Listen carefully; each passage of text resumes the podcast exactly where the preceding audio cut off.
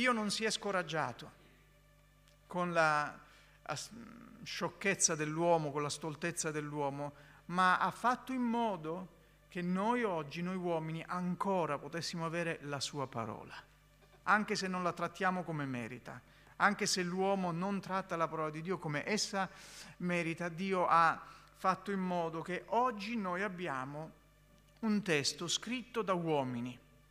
Ha trovato il modo di guidare circa 40 persone, 40 uomini diversi, in regioni diverse, di culture, di carattere, estrazione sociale diverse, in un periodo di almeno mille anni e più, Dio ha guidato le cose in modo che oggi io e voi abbiamo questo libro che quando lo leggiamo ci ristora, ci istruisce, a volte ci mette in crisi, altre volte eh, cambia i pensieri della nostra mente, ci fa un gran bene, ma soprattutto ci avvicina a Gesù, ci avvicina a colui che sta per tornare. Bene, noi dobbiamo trattare la, ehm, l'ispirazione della Bibbia, perché Dio non l'ha scritto di suo pugno questo testo che noi abbiamo, ma ha fatto sì che degli uomini scrivessero quello che lui voleva che noi leggessimo, quello che lui voleva che l'uomo trovasse scritto da leggere. Quindi Dio è l'autore, gli scrittori, gli uomini ispirati sono gli scrittori, scrittori che sono stati guidati da lui, guidati attraverso il processo miracoloso della ispirazione divina. Io sto, giusto? Schiaccio il tasto di destra. Mi hanno detto che devo, come quando punti, se, ah è andato, quando è troppo e quando è troppo poco. Che cosa significa la eh, ispirazione? La Bibbia si presenta come un testo ispirato. La Bibbia dice lei all'uomo, io sono un testo ispirato. Lo dice chiaramente eh, nel testo più famoso a riguardo, che è 2 Timoteo 3,16, dove Paolo dice che ogni scrittura, sì, la slide giusta, è ispirata da Dio, è utile a riprendere, a correggere, istruire, educare alla giustizia.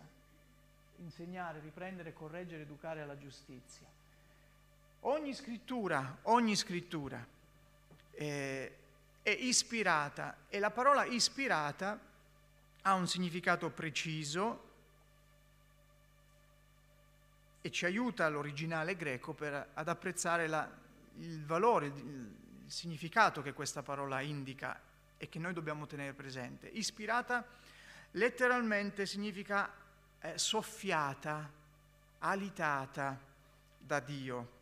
Il termine ispirato nell'originale teopneustos è un composto di due parole, teos, che è Dio, e pneustos, che significa soffiata, deriva dalla radice nominale di soffiare, pneuo, soffio, pneuma, il soffio. Eh, siamo in stagione quasi invernale, avete cambiato gli pneumatici, che c'entra? È solo per dire che pneuma è la parola con cui noi parliamo del, la gomma che si riempie, la ruota che si riempie d'aria è lo pneumatico. Io ho ancora il vizio di dire lo pneumatico, ma è un po' suona arcaico, vero? È obsoleto. Dovrebbe essere corretto, ma è obsoleto, come tante cose giuste sono passate di moda anche. È il pneumatico, però anche questo suona male. Eh? La gomma, la gomma della macchina, via. Però con gomma non c'è, non c'è pneo. Quindi teopneustos vuol dire alitata da Dio. Abbiamo un altro, eh, un altro testo, vogliamo leggerlo, seconda Pietro, o, o è già o è riportato? Seconda Pietro 1, 20, 21. sappiate prima di tutto questo, nessuna profezia della scrittura proviene da un'interpretazione, infatti nessuna profezia mai, venne mai dalla volontà dell'uomo, ma degli uomini hanno parlato da parte di Dio perché sospinti, sospinti dallo Spirito Santo. Eh, anche questa parola sospinti è la stessa parola che eh, nel eh, racconto di, del naufragio di Paolo, vi ricordate nel libro degli Atti verso la fine, quando Paolo viaggia verso Roma, a un certo punto dice eravamo portati, eravamo portati eh, dal vento alla deriva, in quel caso alla deriva, Dio non ha guidato, non ha portato alla deriva gli uomini, ma li ha condotti lui dove voleva. Il vento conduceva queste navi ormai non più condotte dal pilota, dal comandante, ma in balia di, del vento dove esso voleva. Dio ha condotto la mente, i pensieri, anche la mano, ma non in maniera meccanica, lo vediamo, non come in trance. Diciamo, ha guidato la mano in modo che la scelta delle parole mh, mm, fatta da questi uomini corrispondesse a quello che Dio voleva. Quindi degli uomini hanno parlato perché sospinti come non lo dice il testo questo di Seconda Pietro, però lo aggiungiamo tenendo conto della caratteristica dell'ispirazione come sospinti da un vento, il vento della sapienza dello Spirito di Dio che guidava la mente di questi uomini, finita, limitata, corruttibile, eh, affinché parlassero delle cose che Dio voleva eh, in modo corretto. Quindi Dio ha fatto in modo di guidare questi uomini affinché essi, per mezzo di questo processo miracoloso, sovrannaturale, che è l'ispirazione, scrivessero verità secondo, su Dio, scrivessero il pensiero che Dio voleva, senza errori, senza errori. Questo è il significato, quindi Dio interviene, guida gli uomini, li guida con il suo diretto intervento Piccola pausa. Il soffio di Dio è una caratteristica dalla Genesi. Dio ha soffiato e ha dato vita. Dio soffia la sua sapienza negli uomini col suo spirito e vita alla parola. Gesù soffiò sui discepoli, disse ricevete lo Spirito Santo. Io aspetto, io so noi sappiamo, aspettiamo il momento in cui verrà Gesù e col soffio della sua venuta, col soffio suo, distruggerà l'uomo del peccato, l'anticristo. Signore, grazie perché tu sai intervenire, tu sai operare, ti sai muovere. Si è mosso col suo soffio, ispirando la scrittura.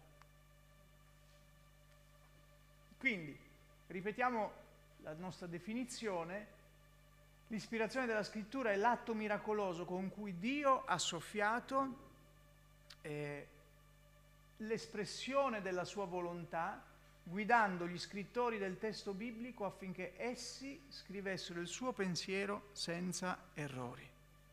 Dio sa guidare gli uomini e vogliamo ringraziare il Signore per questo. Uomini finiti, uomini limitati, quando vengono chiamati da Dio a compiere un compito, sono miracolosamente forniti di guida, di aiuto, affinché il compito che Dio vuole che sia fatto venga svolto. E questo ci incoraggia anche per quanto riguarda la nostra vita personale. Le caratteristiche della, della Bibbia. La Bibbia non spiega, dell'ispirazione, scusa, la Bibbia non spiega, guardo il Kairos, anzi no, in questo caso è, è, è il Kronos, che va veloce. La Bibbia non spiega il, mm, le caratteristiche, come questa ispirazione si è realizzata, eh, il processo preciso, qualcosa vedremo dopo parlando del metodo dell'ispirazione, però ci insegna che gli scrittori hanno scritto verità corrette, verità giuste. Noi ci possiamo fidare della scrittura.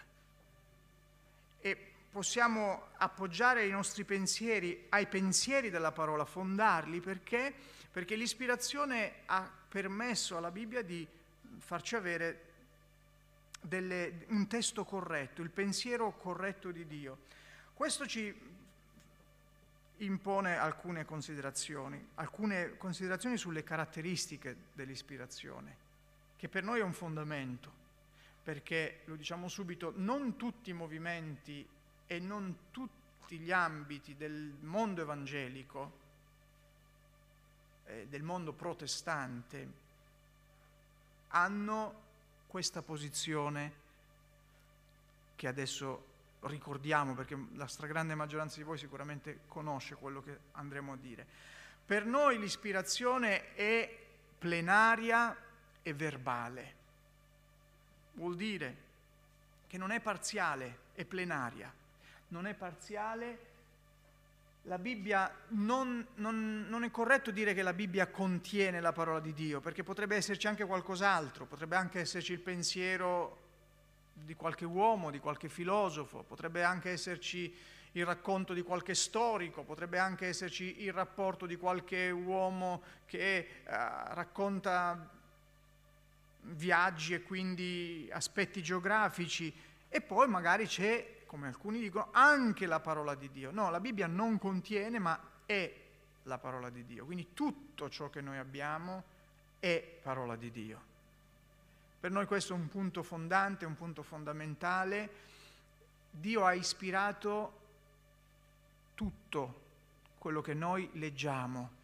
Tutti i 66 libri così composti come li abbiamo noi, così raccolti dalla Genesi all'Apocalisse, in tutte le loro parti, anche quelle onestamente meno coinvolgenti dal punto di vista emotivo, come le cronologie, come i nomi, ci coinvolgono dal punto di vista emotivo, nel senso che ci fanno sudare quando le leggiamo, e, ma probabilmente non c'è un messaggio spirituale nascosto in quelle cronologie, però c'è la parola di Dio. Dio ha voluto che fossero scritte e ha ispirato anche quei testi che hanno il loro scopo, hanno la loro utilità, devono dimostrare qualcosa, devono dimostrare che Dio nel tempo ha portato avanti il suo piano e il suo piano si esprime negli uomini del suo popolo. Quindi ogni, ogni parte della scrittura è ispirata, anche le parti eh, dove si raccontano errori compiuti dagli uomini. Dire che quelle parti sono ispirate non vuol dire che dobbiamo prendere esempio, ma vuol dire che Dio ha voluto che fossero raccontate in quel modo, che fossero inserite in quella storia, perché noi, come dice Paolo, potessimo trarre una lezione da tutto ciò che è stato scritto nel passato. Nella Bibbia sono riportate anche le frasi del diavolo, giusto? Sono riportati con grande onestà gli errori, alcuni veramente raccapriccianti, di tanti uomini di Dio. Quei racconti sono ispirati, ogni parola è ispirata, non vuol dire che dov- devono essere replicati. Giusto? Anche ai tempi dei profeti c'erano quelli che erano un po' leggeri nella, nell'etica coniugale tradivano il coniuge e poi dicevano ma non l'ha fatto anche qualcuno e citavano Abramo, la storia di Abramo quando eh, Sara gli concesse l'uso secondo il costume del tempo della serva per avere un'eredità. E il profeta dice ma voi state prendendo un pretesto per peccare con un esempio che è un esempio eh, sicuramente non da seguire. Mi spiego? Dire che è ispirata parola per parola non vuol dire che tutto quello che è scritto è da replicare, perché questa è una critica che fanno coloro che anche in maniera abbastanza grossolana da questo punto di vista attaccano la Bibbia. È chiaro, chi ha un cuore buono onesto comprende che Dio con onestà lascia scritto tutto quello che ci serve affinché le cose buone le imitiamo, le cose negative le evitiamo. Quindi Dio ha ispirato ogni parte della scrittura, non ha, lasciato nulla alla libera discrezione degli scrittori, pertanto la Bibbia è la parola di Dio e le scritture sono complete, sono complete, non necessitano di eh, aggiunte. Noi non abbiamo bisogno di revisioni della Bibbia per aggiungere qualcosa, perché viviamo in tempi lontani da, dal tempo della storia biblica e quindi alcuni pensano che avremo bisogno di, una di un supplemento di rivelazione. La rivelazione della parola si è chiusa, guai a chi toglie e guai a chi aggiunge. Ma beati coloro che ascoltano, che leggono e che la mettono in pratica. È plenaria, ma è anche verbale, verbale, cioè non, concettua- non concettuale. Dio non ha, come alcuni ritengono, Dio non ha dato dei pensieri, degli intuiti, un'intuizione, un pensiero eh, agli scrittori, lasciando poi loro la mh, responsabilità di scegliere le parole. Noi non crediamo che l'ispirazione sia avvenuta così e non lo crediamo perché per alcuni motivi che adesso provo a spiegare. Alcuni esempi. Primo Pietro 1, 10, 11. Questi non sono riportati, vero? Non credo. Primo Pietro 10, 1, 10 e 11.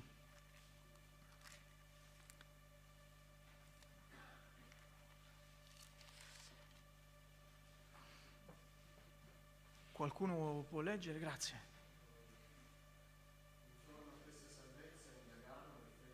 Che i profeti che profetizzarono sulla grazia a voi destinata. Essi cercavano di sapere l'epoca e le circostanze cui faceva riferimento lo Spirito di Cristo che era in loro, quando anticipatamente testimoniava delle sofferenze di Cristo e delle glorie che dovevano seguirle.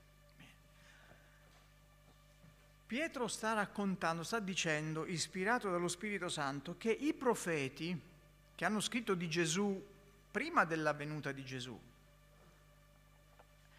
si sono trovati a scrivere degli argomenti messianici che in realtà, quando li hanno scritti, hanno lasciato dentro di loro il desiderio di approfondire, di sapere, di capire e dice chiaramente che cercavano di sapere. Ora, se Dio avesse dato loro i pensieri, i concetti, e poi gli avesse detto adesso io vi ho, fatto, vi ho, detto quello che volevo dirvi, vi ho dato il concetto, adesso esprimetelo voi, nel, esprimetelo nel migliore dei modi, probabilmente non sarebbe rimasta questo aspetto di, eh, di, punti interrogativi.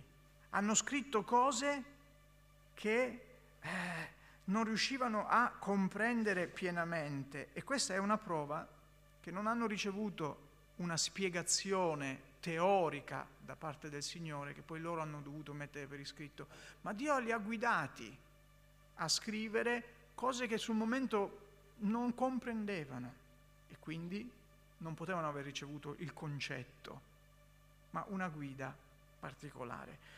Un altro esempio, Daniele 12, 8, Daniele 12, il verso 8. Io udì, ma non compresi, e dissi, mio Signore, quale sarà la fine di queste cose? Anche Daniele testimonia che quando il Signore gli ha parlato, ha udito, ha compreso, ha, ha sentito, scusate, delle parole, delle frasi, delle affermazioni, ma non ha compreso. Questo è un aiuto dalla scrittura per comprendere come Dio non ha dato dei pensieri, Dio non ha fatto capire le cose per filo e per segno in maniera esaustiva a questi scrittori dicendo poi loro adesso che avete capito scrivete, raccontate. Gli ha dato un, una, un'illuminazione, una guida, ma poi Dio ha continuato a vegliare sulla scelta delle parole, lo vedremo in modo che loro scrivessero anche al di là di quello che erano riusciti ad afferrare. Mi spiego? Mi faccio seguire? Vi ricordate eh, i salmi messianici, il salmo, per, il salmo 22? Leggiamo il verso, Salmo 22, il verso 18 o anche il verso 16 ci parlano della foratura delle mani e dei piedi, della spartizione delle, eh, delle vesti, se non sbaglio, dei vestiti. Poiché cani mi hanno circondato, una folla di malfattori mi ha attorniato, mi hanno forato le mani e i piedi. Proviamo Spar- per un attimo... Ah, Spartiscono fra loro le mie vesti e tirano a sorte la mia tunica. Proviamo a immedesimarci nel salmista che scrive queste parole. Il Signore gli ha fatto vedere profeticamente qualcosa, gli ha fatto comprendere eh, che doveva scrivere quelle cose, gli ha guidato nelle parole, però io non credo che potesse capire tutti i dettagli che possiamo adesso capire noi a distanza e dopo. Dio quindi non ha dato dei concetti chiari da esprimere, Dio ha guidato le parole in uomini che si sono lasciati guidare, che hanno dovuto anche eh, servire con i loro limiti. Del resto ci chiediamo se Dio avesse spiegato i concetti e poi avesse lasciato agli scrittori la responsabilità di dire spiegatelo voi nel migliore vostri, delle vostre possibilità, al meglio delle vostre possibilità, chissà quali assurdità sarebbero venute fuori. Ma grazie a Dio il Signore ha vegliato e ha guidato questo processo con precisione, di modo che noi possiamo dire che crediamo nell'ispirazione plenaria, tutta la parola, ogni parola, e verbale, parola per parola.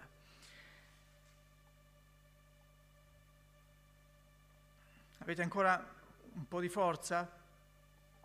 No, nel silenzio, il tacito assente.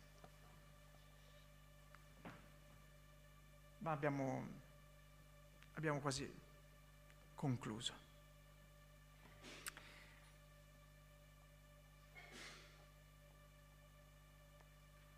non ci viene spiegato dalla scrittura come avviene il processo dell'ispirazione. Nessuno ci spiega, il Signore mi ha fatto capire, mi ha fatto vedere, mi ha guidato, io volevo scrivere questo. Non ci viene detto. Ma eh, sono state fatte alcune ipotesi di come è avvenuta questa, questa guida nell'ispirazione che noi vogliamo considerare. Alcune le eh, scarteremo, ne rimane una. Volevo provare a mettere una dietro l'altra e poi, ma sicuramente, volevo farvi indovinare qual era la, la migliore, ma lo, la conoscete già eh, sicuramente. La prima ipotesi che è stata fatta è quella dell'ispirazione meccanica, una semplice dettatura. parola per parola, come quasi eh, se gli scrittori fossero sotto ipnosi, estranei, una quasi esperienza extracorporea. E, e, secondo alcuni in quel momento l'ispirazione era un'alienazione dalla, dalla vita consapevole e quindi questo ha permesso a Dio di guidare, avrebbe permesso a Dio, usando il condizionale comprendiamo che questo è da scartare, avrebbe permesso a Dio di avere il testo corretto, finale, perché ha dettato. Ovviamente questo, noi rifiutiamo questo tipo di spiegazione dell'ispirazione perché? Perché Dio non fa violenza alla natura dei suoi servi. Dio ha un forte apprezzamento della sua creazione e della sua creatura, dell'uomo. E quando usa l'uomo ne esalta le funzioni perché è la sua immagine.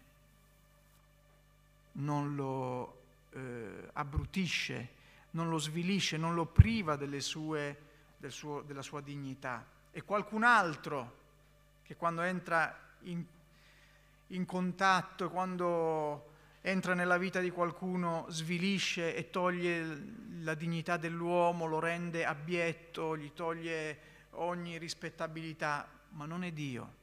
Dio quando usa i suoi rispetta sempre la loro persona, perché l'ha creata Lui. E anche nella nostra vita possiamo dire la stessa cosa. Dio rispetta chi siamo, o no? Quando ero ragazzo sentivo le testimonianze di chi veniva battezzato nello Spirito Santo, di chi riceveva, a volte c'è un po' di eh, in buona fede, però a volte eccediamo nel, nel racconto dei dettagli, dei particolari. E io ero un po', eh, invece che incoraggiato, scoraggiato e frenato perché sentivo, lui ha avuto questa esperienza, l'altro è successo questo. E io, nella mia eh, così, semplicità, mi sentivo un po' frenato. Il problema poi è passato quando ho capito che io non devo replicare l'esperienza di nessuno, perché se in lui il Signore si è manifestato in quel modo, perché ha quel temperamento, perché ha quella vita, il Signore ha rispettato. Io sono fatto diversamente e Dio mi benedirà sapendo chi il vaso in cui lui entra sapendo il vaso che lui fa traboccare. Giusto? Ovvio se ci sono dei difetti mi santifica, ovvio se ci sono dei lati del mio carattere che devono cambiare, non è che Dio il suo rispetto è complicità, però, però rispetta chi siamo. E quando veniamo usati dal Signore siamo sempre molto presenti a noi stessi, o no?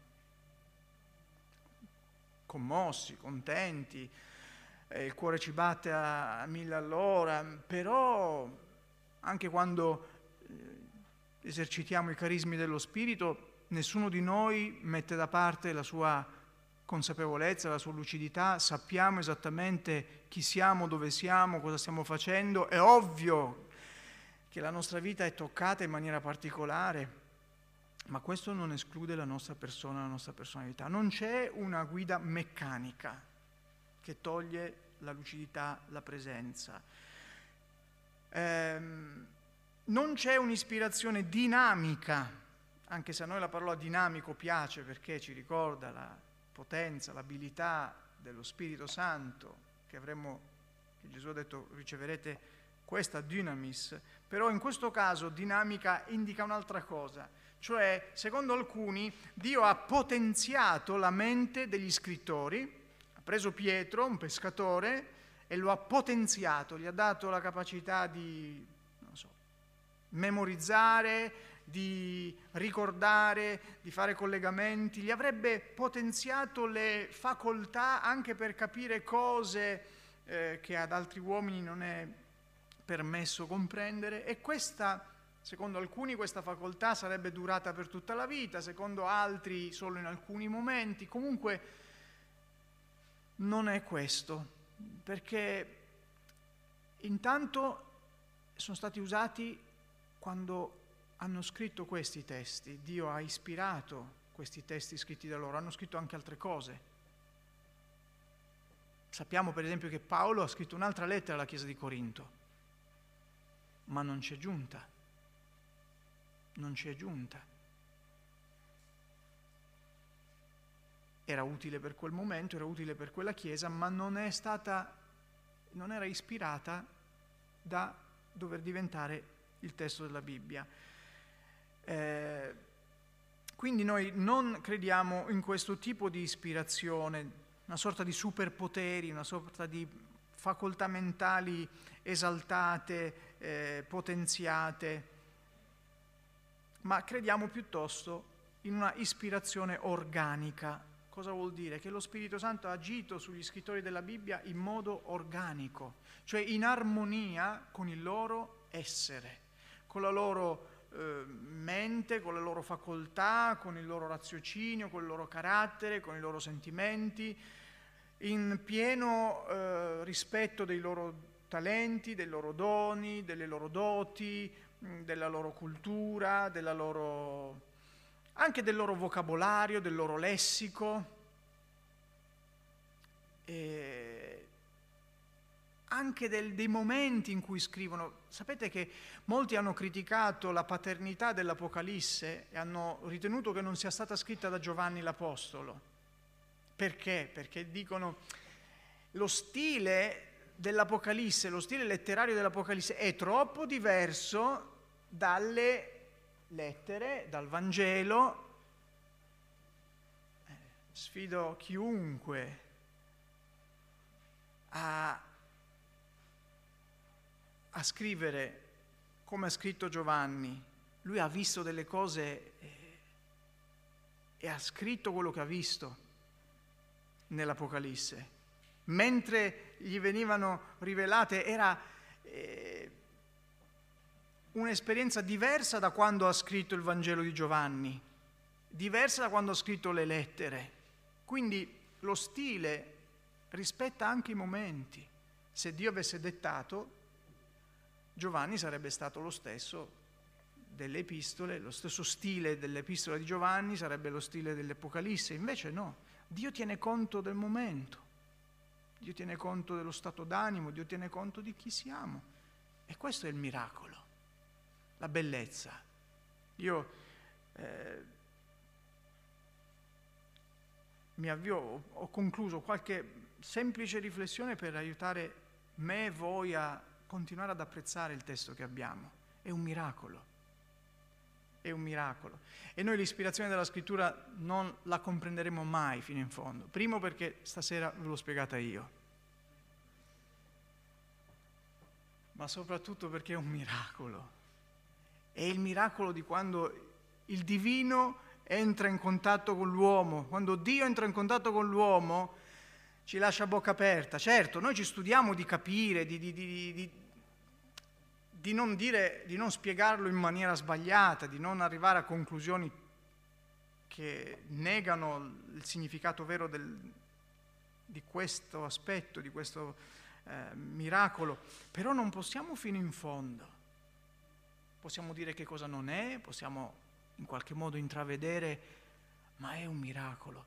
Pensare che uomini imperfetti sono stati usati da Dio e noi oggi abbiamo un testo che ha vinto le sfide del tempo, che ancora parla a uomini di culture diverse, che ancora parla a uomini che contestano la scrittura.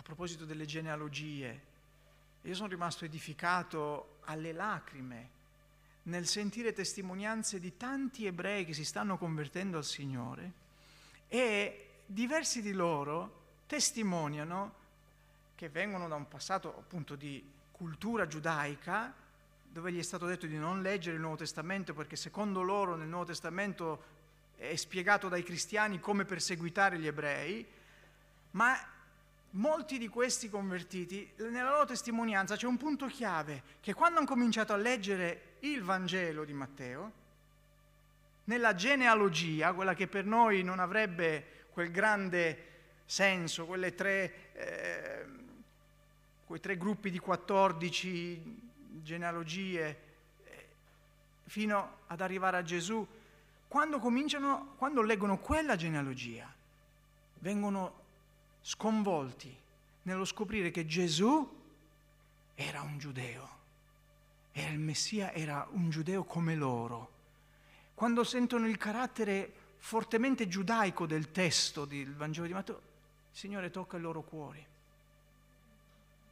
Questo è il miracolo di un testo che è efficace perché non, lo, non, l'ha scritto degli uomini, ma degli uomini sospinti, guidati, dove da soli non sarebbero andati perché noi forse uomini avremmo scritto in altro modo, ma loro sono stati guidati dal Signore e ancora oggi questo testo è una meraviglia. Quando noi cerchiamo di capire la, l'ispirazione delle scritture è un po' come cercare di spiegarci le due nature di Gesù. È vero Dio, è vero uomo. Come facciamo a spiegare come stanno insieme queste due parti? Semplice, non ce lo spieghiamo. Adoriamo il Signore, lo ringraziamo, lo lodiamo, ne godiamo gli effetti di entrambi gli aspetti e benediciamo il Signore. Ringraziamo Dio che questa parola è scritta da uomini, che ci sono frasi, parole, ragionamenti, storie, che noi leggendole, usando il nostro intelletto, usando le facoltà che anche Dio ha dato a noi, eh, possiamo giungere a delle considerazioni, possiamo giungere a delle riflessioni che scaldano il nostro cuore, che cambiano i nostri pensieri. Ed avviene in maniera molto naturale leggendo, Dio rispetta, come ha rispettato le facoltà di chi ha scritto, ha fatto in modo che fossero uomini a scrivere, affinché anche chi legge potesse usare le sue facoltà. Dio innanzitutto fa entrare la sua parola nel nostro cuore perché prima la leggiamo. Usiamo quello che usiamo tutti i giorni. Siamo degli uomini davanti a un testo e attraverso questo semplice canale naturale Dio raggiunge il nostro cuore. Leggiamo delle storie, le memorizziamo, poi magari in un momento particolare lo Spirito Santo fa riportare alla galla nella nostra mente quel testo che avevamo letto e quel testo in quel kairos, in quel momento, diventa fonte di coraggio per noi.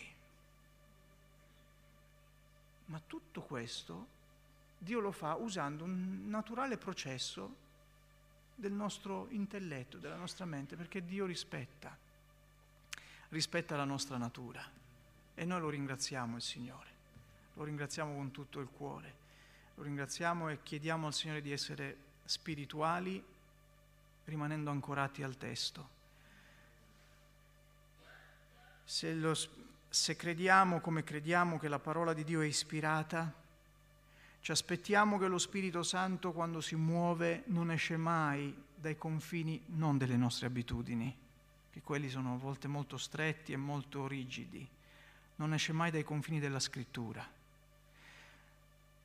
Ci aspettiamo che quando lo Spirito Santo si muove spinge gli uomini ad andare alle verità della Bibbia.